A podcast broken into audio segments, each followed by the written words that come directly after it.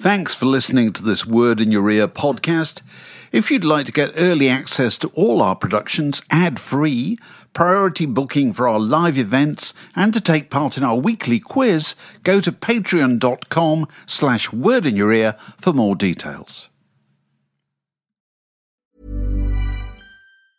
Hiring for your small business? If you're not looking for professionals on LinkedIn, you're looking in the wrong place. That's like looking for your car keys in a fish tank. LinkedIn helps you hire professionals you can't find anywhere else, even those who aren't actively searching for a new job but might be open to the perfect role. In a given month, over 70% of LinkedIn users don't even visit other leading job sites. So start looking in the right place. With LinkedIn, you can hire professionals like a professional. Post your free job on linkedin.com/people today. Many of us have those stubborn pounds that seem impossible to lose, no matter how good we eat or how hard we work out. My solution is PlushCare.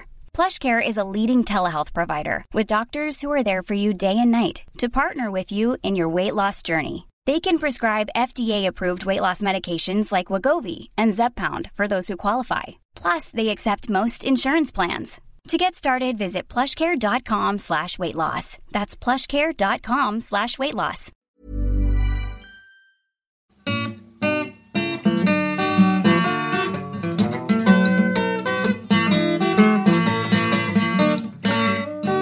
You're listening to a podcast from The Word.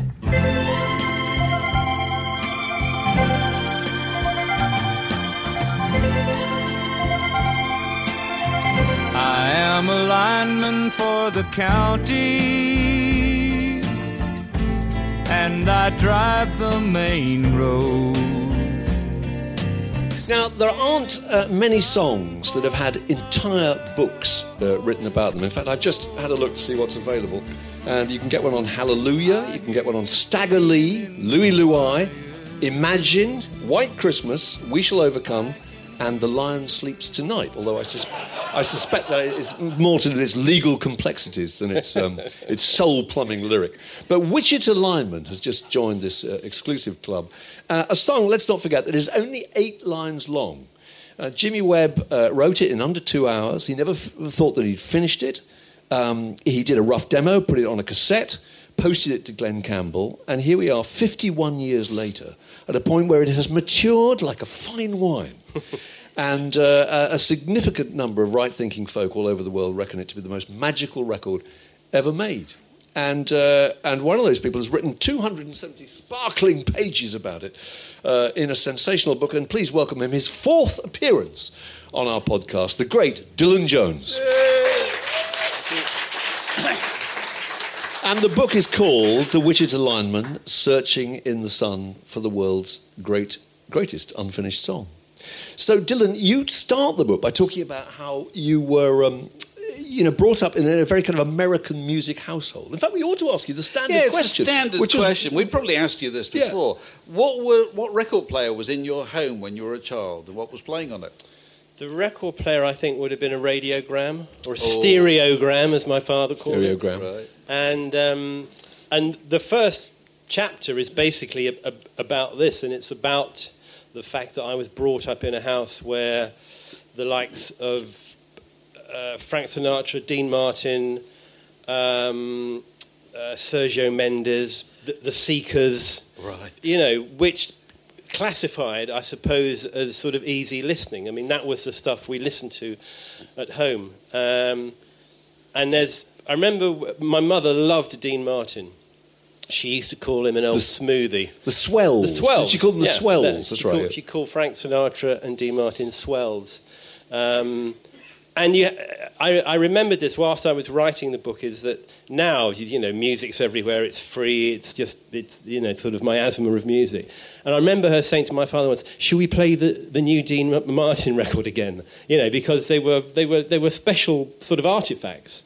And in the 90s. As I'm sure most of you remember, easy listening came back. It was sort of resurrected. And they called it loungecore to try and make it sound fashionable. And I think it was brought back because everything else had already been brought back. It had the jazz revival, the blues revival, the ska revival. Everything had been revived. And I'm not sure that many people actually liked it, although lots of people pretended to. But I had all those records. I had all the records I'd had that were my parents, and also I'd got all those weird Japanese import CDs and the red. And I don't think it's cute. I don't think it's arch. I don't think they're guilty pleasures. I just think they're great, great records. And one of my favourite records was Wichita Lineman. Can we quash while we're doing this? Can we quash the idea of the guilty pleasure? It's a stupid idea. It's massively against it. Stupid idea. It is. It is. In music, if you like it, you like it. And if you like it, you like it. Exactly. Yeah. But there was something. Dead. We killed it. Right, we've killed it. Moving on. That's it. We can go now. Yeah. But there was something about the sound of these records, wasn't there? That was kind of different from the prevailing sound of pop music or rock and roll. Well, they weren't actually. They weren't topical and they weren't fashionable.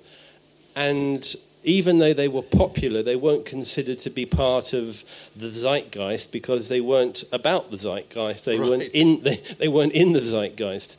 And a lot of those big performers from the 50s and the early 60s were still making records at that time, and they were still very popular. I mean, Frank Sinatra, I think this is right, Strangers in the Night was 67 or 68, like possibly his most huge commercially successful record. So these were popular records, and they were all over my house, my parents' house. So look, we're going to talk about the two people involved in Wichita Lineman. First of all, Jim Webb. Tell us the story of Jim Webb. It's a unique case, isn't it?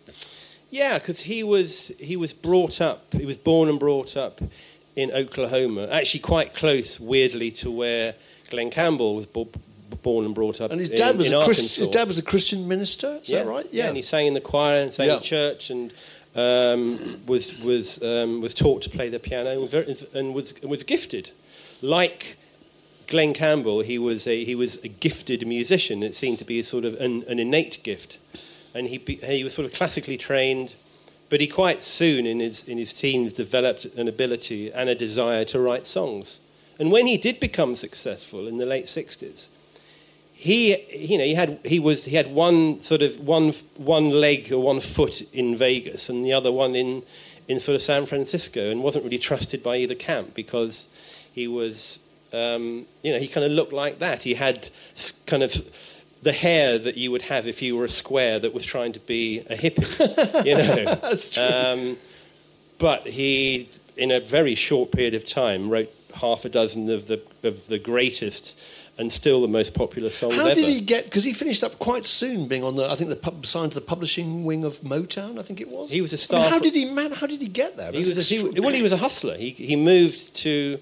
His family moved to California, and then the family sort of broke up and there was a death in the family. And he stayed in California and was hustling to be a songwriter, and he became a staff songwriter at Motown. Not a particularly successful one. I think he wrote a Christmas song for the Supremes. Yeah, he wrote Christmas Tree for the Supremes. Yeah, that's right. And they let him go, and one of the songs that he took with him was By the Time I Get to Phoenix, which obviously no one at Motown wanted. I think there's a story about when he was hustling, trying to make it. He got some advice from Louis Armstrong. Yeah, that was a bizarre story, which I checked. Because when I first heard it, I wasn't sure that it was true. It sounded made up, and I checked as many... And then I eventually asked him about it when I met him, but it was true. He was sitting in a... I think he'd been sent to Vegas to try and sell one of his songs to someone who was performing in Vegas. It wasn't Louis Armstrong. And he was waiting in this room for this performer. I'm sorry, I can't remember who it is. And he hears this voice. And it's the literally unmistakable voice of Louis Armstrong. And he said, "What you got there?" And he showed him what he had. And he sort of almost grunted encouragement. And this... Obviously, when you're a fledgling songwriter, he's probably 17 or 18 at the time. This is a massive, epic deal. You would take that as a sign, wouldn't you? If Louis Armstrong says, "Keep at it, son," and he did. You keep at it, and he did. Yeah. But he was he kind of didn't fit with the rock crowd because he didn't play the guitar, did he? He was a piano man. Yeah, he was a piano man, and he was a kind of He could orchestrate and he could write music. The first, I think this is right, at the same time as By the Time I Get to Phoenix was a hit for Glen Campbell, he'd also written Up, Up and Away. The Fifth Dimension. For The Fifth Dimension, yeah. Massive song, great. Which was a huge... That was the real pivot in his career, wasn't it? Yeah, he got loads of Grammys for it. Grammys, and he wrote 6 or 7 songs. But then, I think he was worming his way or becoming sort of embroiled in the LA scene, the sort of Wonderland Avenue, Laurel Canyon scene of Los Angeles in the late 60s. And I think he was in a recording studio with Joni Mitchell and a few other people, and some, really... cool dude said, "Hey, it's Mr. Balloons," which was obviously a very disparaging remark. So yeah, I think he, I think this is. I mean, he's a lovely man, an absolutely lovely man. But I think there was a sort of bit of chippiness because he wasn't being accepted by the people, by his peers, who he thought should pay him a bit more respect. Yeah. Well, so he was getting loads of respect from Frank Sinatra or those kind of people, but probably not enough from Mick Jagger and John Lennon. Correct. Yeah. Which is what he would have wanted, because that's his generation. Yeah. How did he meet Glen Campbell? And we're going to come on to the Glen Campbell story in a moment, but how did he meet Glen Campbell? Because how did he get to make... Because Glen Campbell covered, I think, the song... the song was punted to Glen Campbell. Yeah, the song was around. It was being punted to people. And at that time, Glen Campbell was like Jimmy Page. He was a virtuoso. He was an amazing guitarist. And in fact, if you go onto YouTube and just punch in Glen Campbell session guitarist or just Glen Campbell early 60s, you'll see all these extraordinary films. Oh, I've seen them. They're phenomenal. Incredible. Absolutely. And he played on all the records by the Righteous Brothers, the Monkees. When he was a member of the Wrecking Crew. Ike and Tina Turner, when he was a member of the Wrecking Crew, yeah. And this I found fascinating because I knew about probably 6/10 of the story, but then I started... in a really granular fashion, trying to find out as much as I could. And he was amazing. But he wanted to be a pop star. He wanted to be a successful performer. And as well as having, again, a seemingly innate gift to play guitar, he was a genuine virtuoso. He had a beautiful singing voice. And he heard a demo of Phoenix, and he covered it. And then there is the famous song, which is... The famous story, which is the fact, as you said in the intro, he called Jimmy Webb up and commissioned a song to order. Can you write me another song about a place? It's as simple as that. Which is really interesting, this idea of geographical music, isn't it? It's always fascinating me about American music that seems to me half of it is about geography.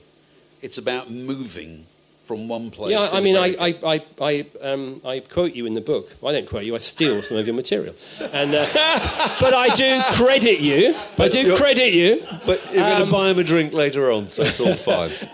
But you're quite right, and it's that classic thing of you can write about those places, and even Americans knew that you could be evocative in writing about these places where you couldn't if you were writing about Lowestoft. Yeah, exactly. There's no British equivalent to that. None. The United Kingdom is so tiny that nobody writes a song about it. Well, I think Van Morrison gets away with it. You can be evocative if you're writing about... The Proclaimers have done it occasionally. Yeah. You write about Scotland, really Ireland, occasionally Wales.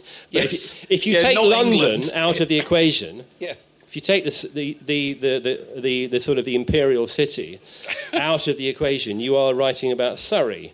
Yeah, you are. And Norwich and Lincolnshire. And they're not particularly sexy places, are they? So why is that? And I'm from lots of those places. But even the word Wichita is exciting in itself. It's romantic, not just to British people, but to people in America. It's the idea that these places have great promise and romance about them. Yeah, and the song itself is, even though it's called Wichita Lineman, that's a place approximately in that area, the sort of Oklahoma-Kansas border. But it's sort of about anywhere. It's about the landscape. It's about the view. It's about two things. I suppose that the weird thing is that the narrative, the song itself, the lyrics, are actually very, very particular.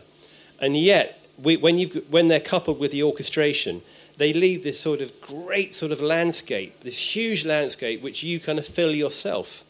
It's weird. I mean, that's why it's such a complex record, even though it's actually quite a simple song. I interviewed Jimmy Webb once, and he said that he was trying to describe how flat the Oklahoma plains are, where the song comes from a childhood memory, doesn't it, of seeing the lineman.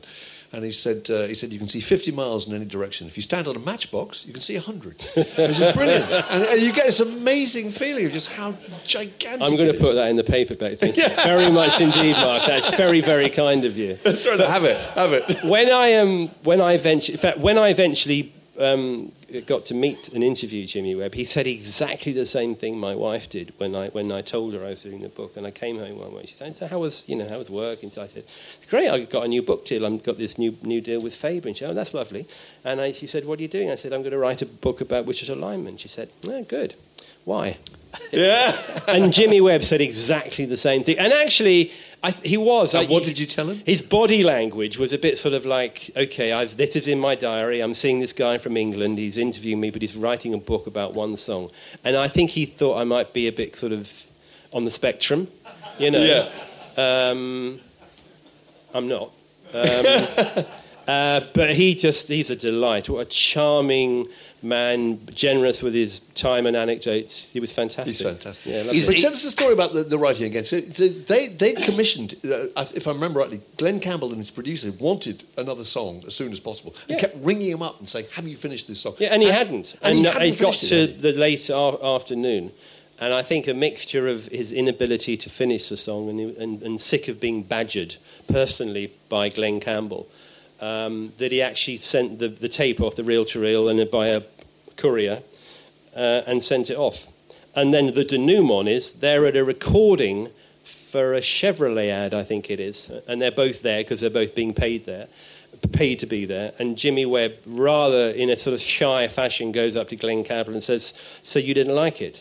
He said, "Didn't like it? We cut it." Yeah. And they recorded it that afternoon. And they did that afternoon. It did it incredibly quickly. Yeah, done.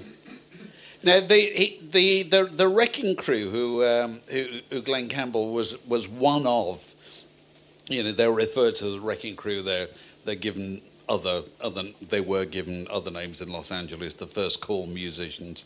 But as you say, these were the people who played on, you know, all the Beach Boys hits, you know, the Righteous Brothers, the Monkees, Sonny and Cher, Strangers in the Night, absolutely, the Birds, Mr. Tambourine Man, anything.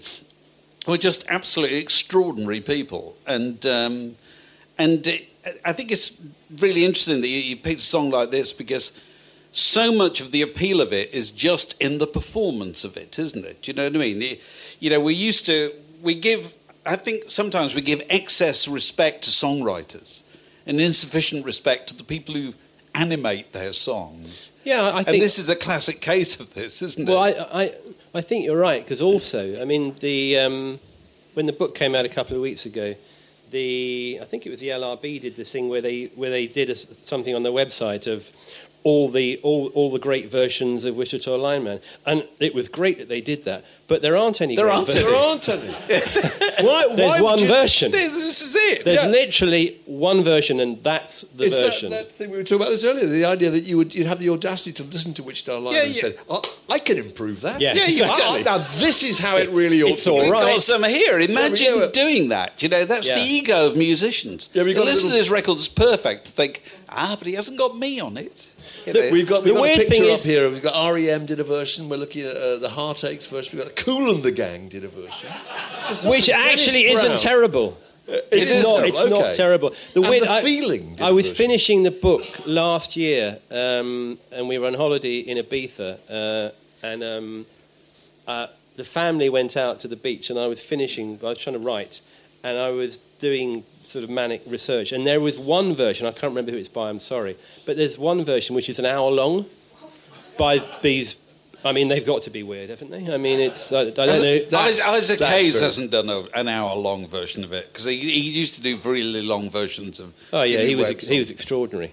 It was extraordinary. I remember when I first heard Isaac Hayes live at the Sahara Tejo, and that was a big, like Wichita, for me, that was a big punk record.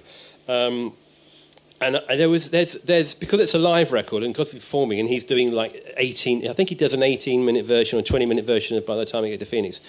There's there's a period in the song where he takes off his jewellery, where he takes off all the chains around his neck, and you can hear them on the floor like this. It's absolutely amazing.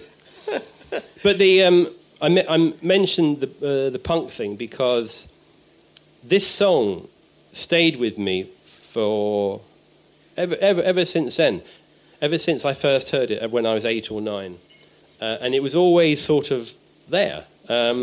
And I remember when I moved to London, in the summer of 1977, and I spent every night going to the Red Cow and the Roxy and the 100 Club, and I was, I saw punk gigs. That's what I did. And I loved it, and it was fantastic, amazing sense of freedom. And then I would go back to the Ralph West Halls of Residence, which was where you lived. If you came from out of London, you were going to one of the Central London art schools, which was interesting in itself because you'd walk along the corridors and you'd hear all this different music coming out of every door. And I would go back and... I'm 17 years old, and I'd play Blood on the Tracks and Hissing of Summerlawns and all those records that you weren't meant to like because you're still learning about music at that age. And I was consuming all that stuff that you weren't allowed to like anymore. Really. You eventually played the Lurkers, aren't you? Exactly. Yeah. And one of the songs that I play, I've still got it. It was Glen Campbell's Greatest Hits. It was owned by my parents, and it's got a stencil bold typeface. It's really a big orange ugly picture of Glen Campbell, and it had lots of Jimmy Webb songs on it, but that was the one which I kept coming back to. And as you say, lots of right-minded people do think it's the best song ever. What was the appeal of it originally for you? Because it's odd, very odd. I mean, I like I like very, very melancholic songs, and that is. I think when you're a sort of broody, neurotic boy outsider, you're a teenager, and you want to, you're sort. Yeah. There are some songs you listen to when you want to be sad. Yeah. And you want to appear to be sad because it makes you look deep. And one of those songs was Wichita Lineman, because it is a kind of sad song. And it's odd. Sad, but it's also you've got, as I said earlier on, there's only 8 lines in it. And you've got no idea really. They're 8 what's good lines. Going on. They're 8 very, very good lines. Has to be said. I need you more than want you, and I want you for all time. I mean, that's heartbreaking. It's astonishingly good. You see, I don't think it's sad. I think it's melancholy. It's a different thing. You know what I mean? I did use the word melancholy. We really enjoy that feeling, don't we? That's what I mean. You're enjoying feeling sad. Yeah. But that's a completely legitimate experience. Yeah. That's a completely legitimate emotion. Yeah. But you can't tell what's... I mean, firstly, when I first heard it, I was very confused. I didn't actually know what a lineman was. Well, of course I didn't. And no one did. I thought it was something to do with the railroad. Is it telephone lines or power lines? I had no idea what an overload was. Is it telephone lines or is it... Well, yes, but he... I mean, this is the minutiae of we want to know. Yeah, we want to know. He said, and I write about this in the book, when Jimmy Webb said that occasionally guys from the union would come up to him and said, "You got that wrong." Because he was conflating the two things. Telephone and power. Yeah. Because the whole idea is he's, he can hear... This the idea of a telephone engineer going, "I think you're fine." Much as I like your song, Mr. Webb. I think you're fine. It's time to go and recut the correct version. It's true. Yeah. That's right. But it's it wasn't until I interviewed him that I was clear about what the song was meant to be. I thought that it was the observer looking at the lineman and hearing the lineman through the whine and the wires, and. Jimmy Webb's thing was you could see this guy had a receiver, like a telephone receiver, was putting it in. So his idea was this guy actually tapping into conversations? And so once that was explained to me, it became clear that the little bit about going to the snow down south and all that, and the holiday and all that, maybe that's to do with an overheard conversation between two lovers. Yeah. That's exactly what it is. Apart, yeah, which but is it's amazing. It's the distillation, as I said earlier, of that a perfect song, because a perfect song is something which you can personalise, but also has a very specific, almost prescriptive idea of what it is. So it's got two things going on. It's your own experience, which is kind of broad and completely open to interpretation. Yeah. But at the same time, he's drawn something completely prescriptive, and it's a tight little sort of narrative. But Jimmy, I think. Jimmy Webb must know, and you must have asked him about this, so it's a terrific piece of work, but he must know that what Glen Campbell brings to it is 50%. Oh, God, yeah. And they were really good friends. Jimmy Webb is a card-carrying Democrat, and Glen Campbell was a Republican. Glen Campbell was a bluff, sort of song and dance man, and Jimmy Webb was a kind of tortured composer. Well, you make the point in the book brilliantly that again, it's the two of them that make it. If it had just been a Glen Campbell song, it would have been a kind of mainstream pop country hit, wouldn't it? And if it had just been Jimmy Webb, it wouldn't have had that huge appeal that the Glen Campbell gives it. Well, Glen Campbell has a beautiful voice. Yeah.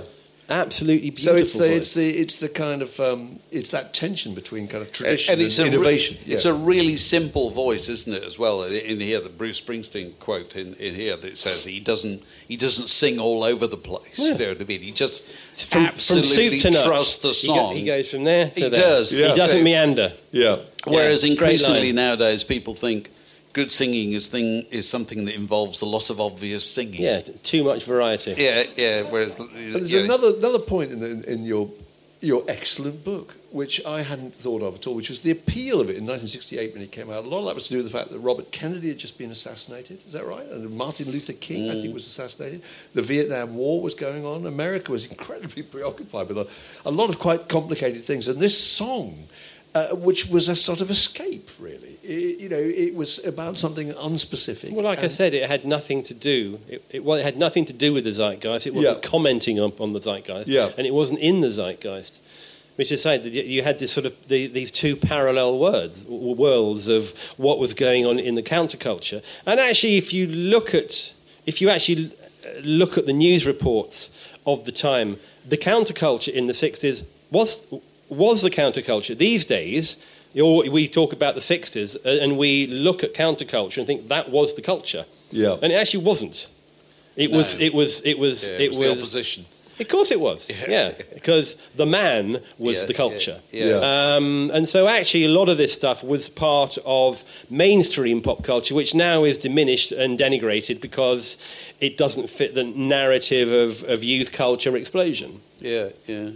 We must just return to the fact that it is more than a perfect song. It's a perfect record. You're obsessed with this, aren't you? I am. I'm sorry, I'm not going to stop going on about it. No, I think we're increasingly... We give songwriters the praise for things that are very often musicians. And there's a classic case of this on Wichita Lineman, which is the opening bass figure, which is played by Carol Kaye, She's amazing. The sole female musician in the Wrecking Crew, played on all those records.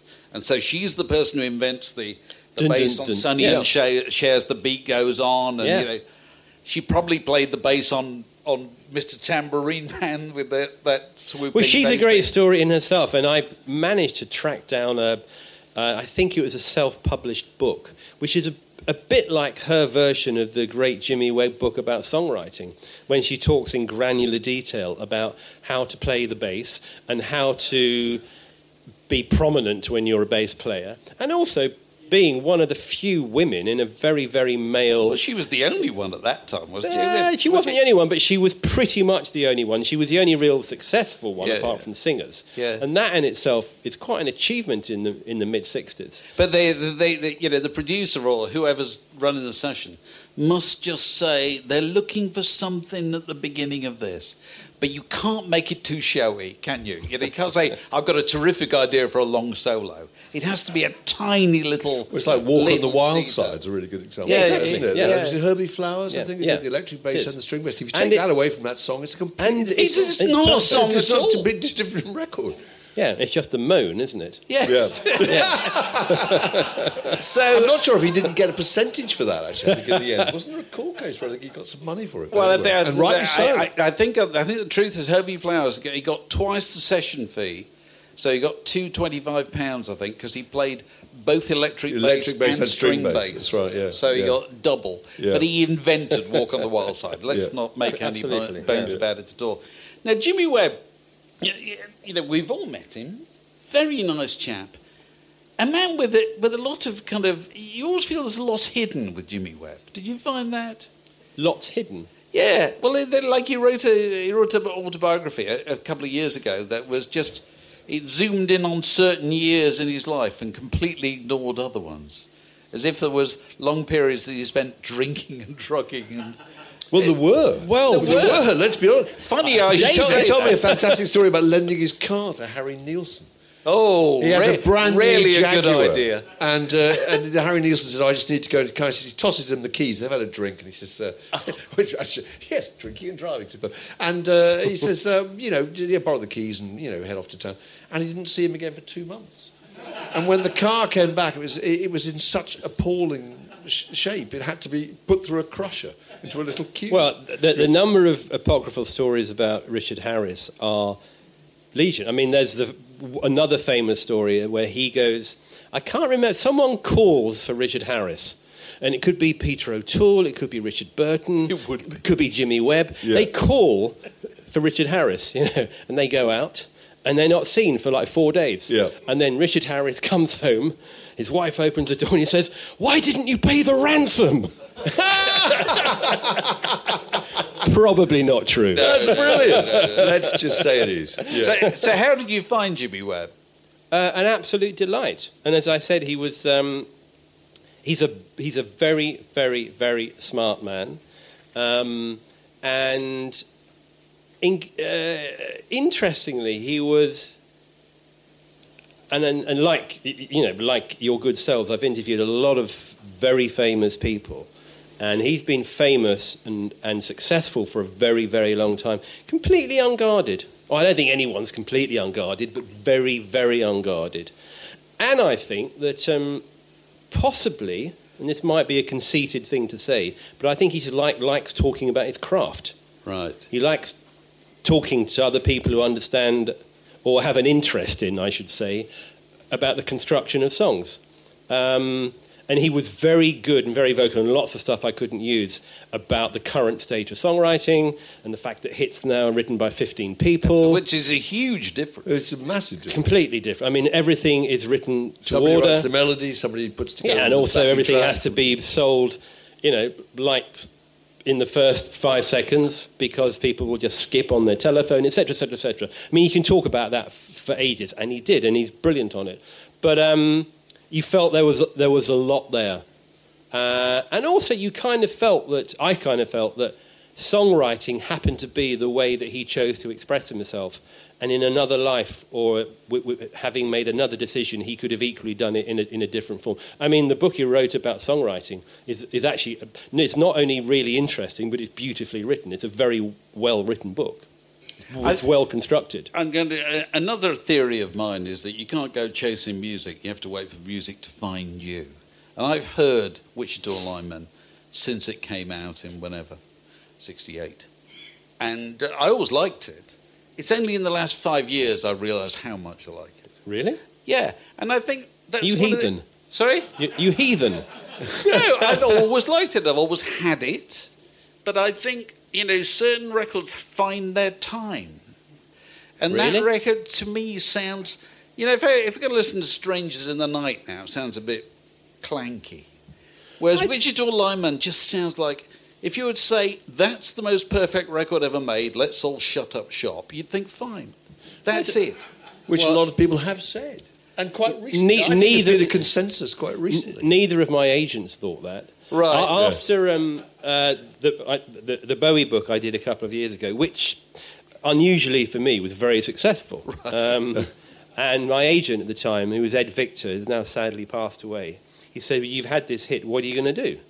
And I said, "Well, actually, what I really want to do is to write a book about Richard Lyman." And he said, he was American, he said, "Dylan, that's a really bad idea." Yeah! And then Ed sadly died, and I got a new agent, a guy called Johnny Geller, who runs Curtis Brown. Lovely man, very different. And he said, "So you've had this hit, what are you going to do?" And I said, "Like to write a book about Richard Lyman." He said, "That's not a good idea at all." Well, I think they're wrong. Well, I thought that Faber would be interested in, so I... So we took a meeting. But they're only looking at that from a commercial point of view. They're not looking at that from the point of view of whether or not that song deserves an entire book written about it. Well, actually, I disagree. I mean, yeah, they're not purposefully going to publish something they think won't work, but they are an independent publisher, and I think they took a punt on the fact that, you know, it was a good idea. You know, who knows? I don't know, but I'm internally grateful.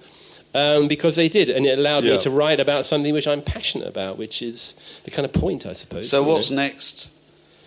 I Don't Like Mondays by the Boomtown Rats. You're quite feisty tonight, aren't you? Actually, I've just done an oral biography of the New Romantics. Right. You can sign up some buyers here tonight. Yeah, it goes from 75 to 85, and it starts in the clubs, and it's synth pop, new romantic, club culture, ends with Live Aid. So it's that period again, which I think even though I lived through all of that. You're obviously both quoted in it quite extensively, but I think it's a period which is not forgotten, but actually generally is underrated and undervalued. I mean, I know that a lot of the music you say sounds tinny from that period, but and some of it does, but there was some extraordinary music made through that period. So that's what I've just finished. Well, we'll look forward to that, Dylan. Thank you very much indeed. And as they say on telly, will you come back and talk to us about it? Yeah, come back and tell us all about it. I fear I've overstayed my welcome. Cushion on the sofa. 4 times, but thank you very much indeed, of course. Dylan Jones, ladies and gentlemen. Might be on Richard and Judy.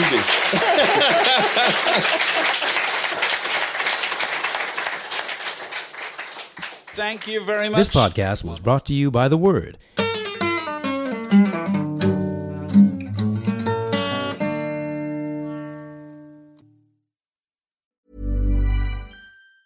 Hi, I'm Daniel, founder of Pretty Litter. Did you know cats tend to hide symptoms of sickness and pain? I learned this the hard way after losing my cat, Gingy. So I created Pretty Litter, a health monitoring litter that helps detect early signs of illness by changing colors, saving you money and potentially your cat's life. Pretty Litter is veterinarian developed, and it's the easiest way to keep tabs on your fur baby's health right at home. Go to prettylitter.com and use code ACAST for 20% off your first order and a free cat toy. Terms and conditions apply. See site for details. Hey, it's Paige DeSorbo from Giggly Squad. High quality fashion without the price tag. Say hello to Quince.